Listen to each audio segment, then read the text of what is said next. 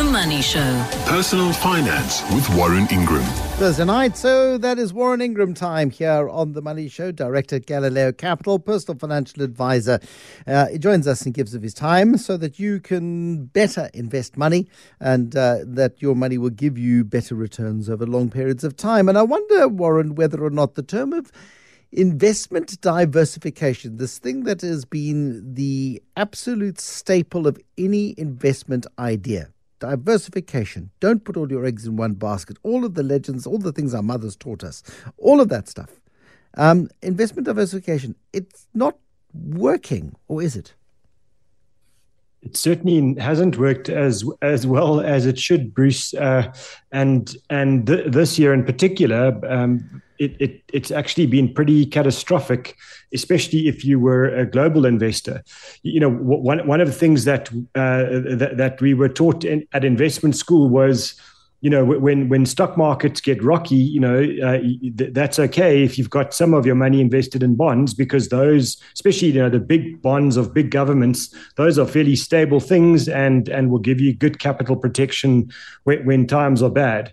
Uh, this time around, it's it's almost as if bonds have been performing uh, like, shares have. You know, they've actually lost huge amounts of, of, of money, and and the biggest economies, so you know, the U.S. and Europe and the like, have have actually been the biggest culprits. It's their bonds that have caused the most damage in the world. Uh, and and so no di- diversification has not worked at all. In fact, the, the, this year, and and for someone like me who uh, you, you, know, would generally advocate, you know, having at least sort of two thirds of your investments in in a share, um, you know, whether, whether, it's shares or a share index, and and the balance in bonds or a bond index. Uh, it's it's been a fairly painful experience to to watch because actually, you know, it's it's almost as if uh, everyone's telling me or the markets are telling me that actually I, I should be living upside down in Australia, you know, and and so that, that it is painful, but but I'm not sure that it's the end of of asset class diversification, and I'm not sure we should all move to Australia and be the right way up again. No, but it's interesting because uh, you know, balanced funds are balanced portfolios are the ideal way to go. There's an element in bonds, there's an element of cash, there's an element of shares, and you just you spread it all around, and you get different geographies and different um, sectors, and you you create uh, a bit of a balance, as it's called.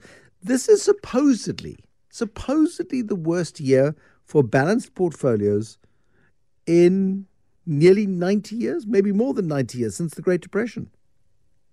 Absolutely, you know, uh, um, so, so uh, uh, you know, w- one of the people I love to follow um, uh, th- that gives great information on the U.S. markets is Charlie Bilello, and uh, and and you know, uh, Ch- Charlie tells us that this is the worst year for a balanced portfolio since 1931. Um, and and for the the, slightly older people on this show, like you, Bruce. I mean, you'll remember 1931 wasn't a good year. It wasn't wasn't a good time to be in the economy, and and and and certainly not good time for for the investment markets, uh, and and and certainly way worse, uh, you know, economically than the conditions we we find ourselves in now. So so f- for this to be the next worst time since then is is really uh, you know, a, a, major change. But but I think to to, to stay on the point uh, is, is it is diversification as a principle wrong? No, no, I don't think so. You, know, one, of the things that that we would talk about a lot as well is you know you need to you need to have need to buy assets that that are offering good value. Uh, and and that's been the problem with with bonds is it's not so much that the stock markets uh, were, the main culprit here. What was really a, a, huge problem was was uh, government bonds in, in especially the US and Europe and, and the UK because they, they had basically been propped up by, by UK governments um, and UK and uh, sorry not UK international governments and international reserve banks you, you know feeding a bond frenzy uh, by, by keeping interest rates extremely low. And any time that the price of bonds uh, were, were, moving in directions that that those governments or reserve banks didn't like, they would simply, you know, buy those bonds out. They, they would actually manipulate the market mm uh, th- themselves. And I mean, they didn't call it that, you know, but, but, but that's what they were doing.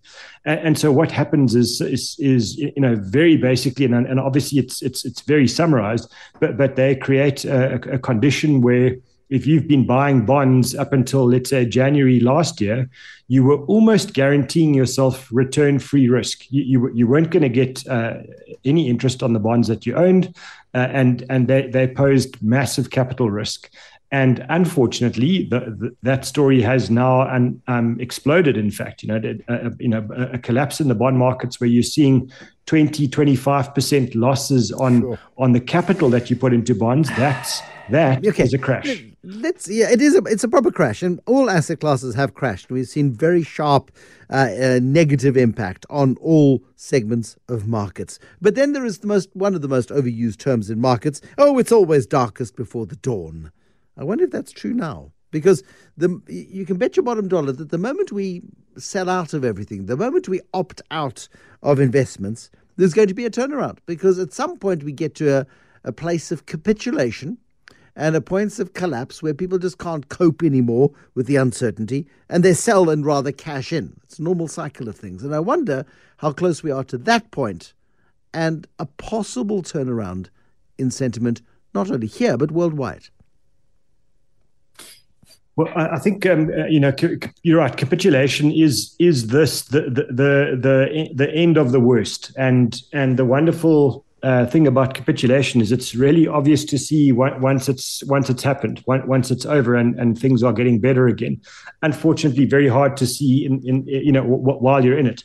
So so I think it's um, you know for me anecdotally one of the best measures is is re- reading the the headlines of the international publications, especially the Americans. Uh, you know, and, and looking at uh, you know especially things like Bloomberg Business Week. It's my my absolute favorite because they they are a fantastic indicator of of, of what you'd call a contraindicator. So if they say, uh, you know, the, the markets are going to shoot up now, then, uh, then then that's probably not a good time to be jumping into markets. And if if they say, you know, um, there, there's still a lot more bad news to come, it's probably a good time to to to know that the capitulation has happened and and it's time to start investing. So so I think the the the, the point about investing in shares or, or maybe now government bonds around the world is you don't need to time this perfectly. You don't need to be you know, making a, a, massive prediction that you know we need to wait for the absolute worst of the worst and and in, in markets and and then start buying. I, I, think you can you can rely on the second uh, you, you know kind of core principle, which is valuations.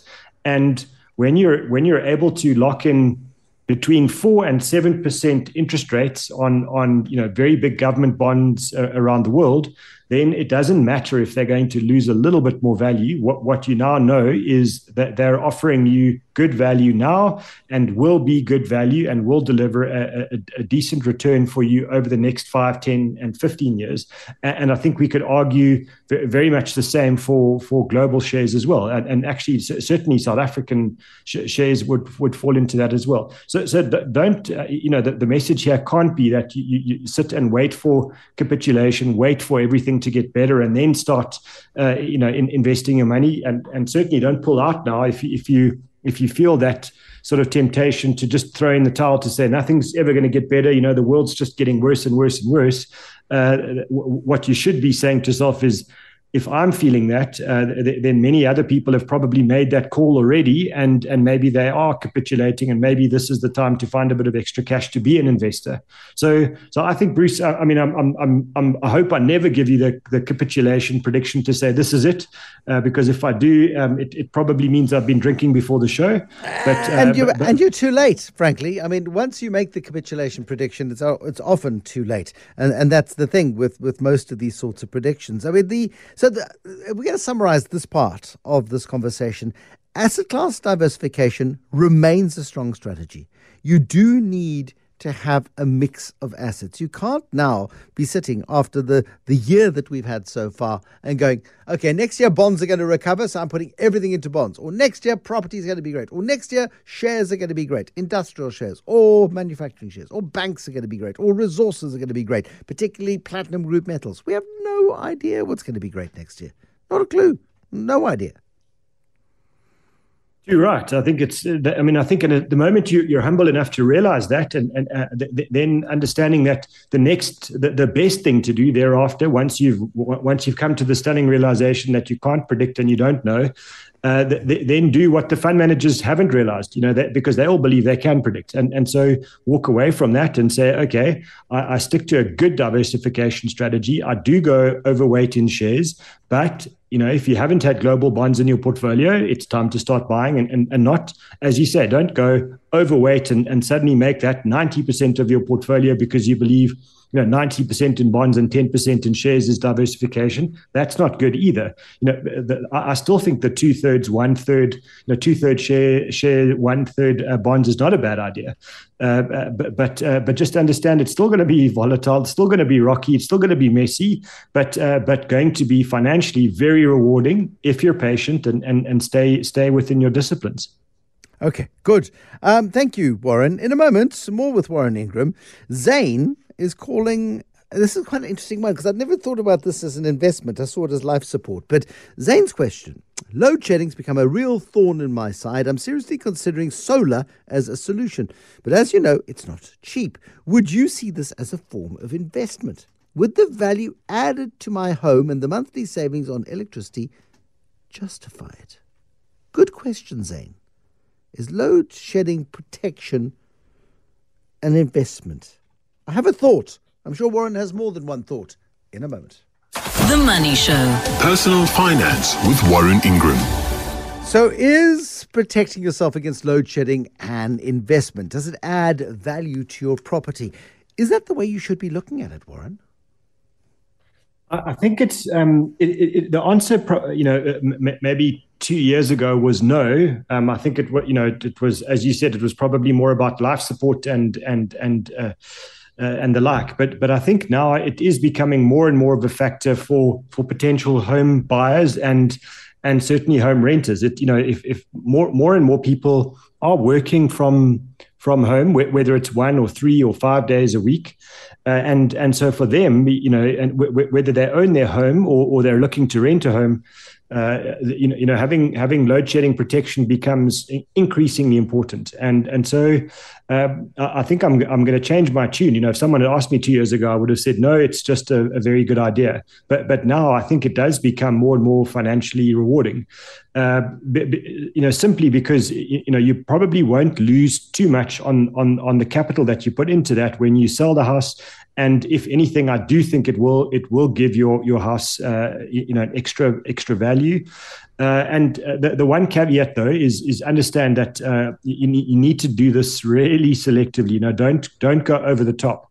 So so you know when you do the research, what you'll find is to, to take yourself completely off the grid, you know, to be completely self-sufficient uh, fr- from batteries and solar and and the like is is enormously expensive. But but but to get to the point where you can where, where you can provide, let's say, you know, eighty to ninety percent of, of your house's power, power requirements in load shedding is, way cheaper. And, and so that would be the, the one thing I would I would I would start out with and and then secondly, you know, if you're Zane uh, um, in, in, in, looking to make this a financial decision, you, need to understand that your best financial decision is actually to put solar geysers on first before you do anything else, because actually that's where you cut your electricity costs by about half, if, if, if my numbers are correct. Uh, and, and then, you know, your, your power requirements for, for your house are, are certainly a lot less if, if water is taken care of by, by the sun. So I think it is it is an important financial calculation. The, the, hugely frustrating thing is that the municipalities are incredibly backward. I, I, mean, I think the first one to actually start offering some kind of uh, you know payback to, to people who want to put power back into the grid from their houses is, is Cape Town. If you look at the tariffs that they're offering you, they're absolutely pathetic. Uh, I mean, there is no other way to describe it uh, as far as I'm concerned. So, so the, the reason is municipalities will um, you know make more money by selling electricity to you that's how they make a lot of money for themselves. So they're not going to make it lucrative for home buyers to put electricity back to the grid uh, at a fair price. So, so, it's never going to be rewarding from that point of view. It'll just be slightly helpful. But l- last point on that will be, you, you know, certainly electricity prices are not going down anytime soon, whether you buy them from Eskom Direct or municipalities.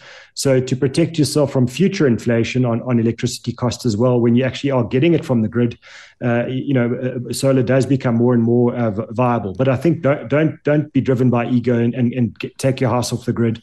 Um, and expect that to be financially rewarding. I think that's going to be hugely expensive.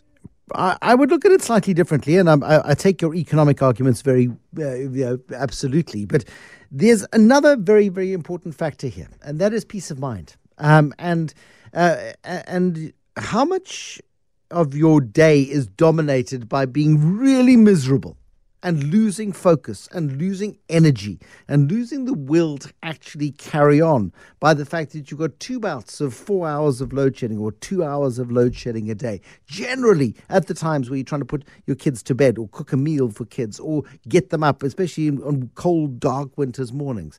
It's that sort of destructive psychological impact of a loss of electricity that is, uh, to my mind, worth spending the money to protect yourself from. Because then, if you've got a stable electricity supply and you can ride the load shedding, it's almost if it doesn't exist in your little bubble.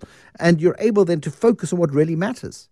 I would say that's worth its weight in gold, Warren.